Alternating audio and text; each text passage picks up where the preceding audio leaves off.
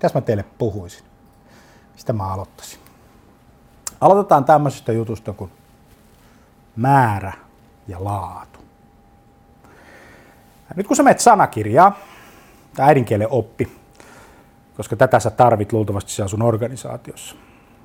Nimittäin hirveän yleistä on se, että kun heit, joku heittää tämmöisen, että joo, että siellä on tosi paljon, niin sitten joku toinen heittää sit siihen, että joo, joo, mutta laatu on tärkeää.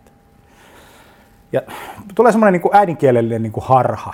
Ei ole olemassa mitään semmoista maailmaa, jossa paljon jotakin olisi automaattisesti paskaa. Tai vähän jotakin olisi automaattisesti laadukasta. Kato, vähän on vähän ja paljon on paljon. Eikö niin? Ja sitten laatu menee siinä sitten akselilla, että, että sulla on sitä shittiä ja sitten sulla on niitä konvehteja. Eikö niin? Sulla on laadukasta kamaa. Ja aina kun me puhutaan sisältömarkkinoinnista, niin se ei ole se markkinointitoimisto, joka määrittää sen laadun. Eikä se ole ne kilpailijat. Eikä se ole se sun sisäinen dialogi henkilökunnan kanssa. Nyt tulee kato salaisuus. Se laadun määrittää ne asiakkaat. Ja markkinat määrittää. Ja kato sillä tavalla, että ne joko lukee, kuuntelee, katselee tai ei.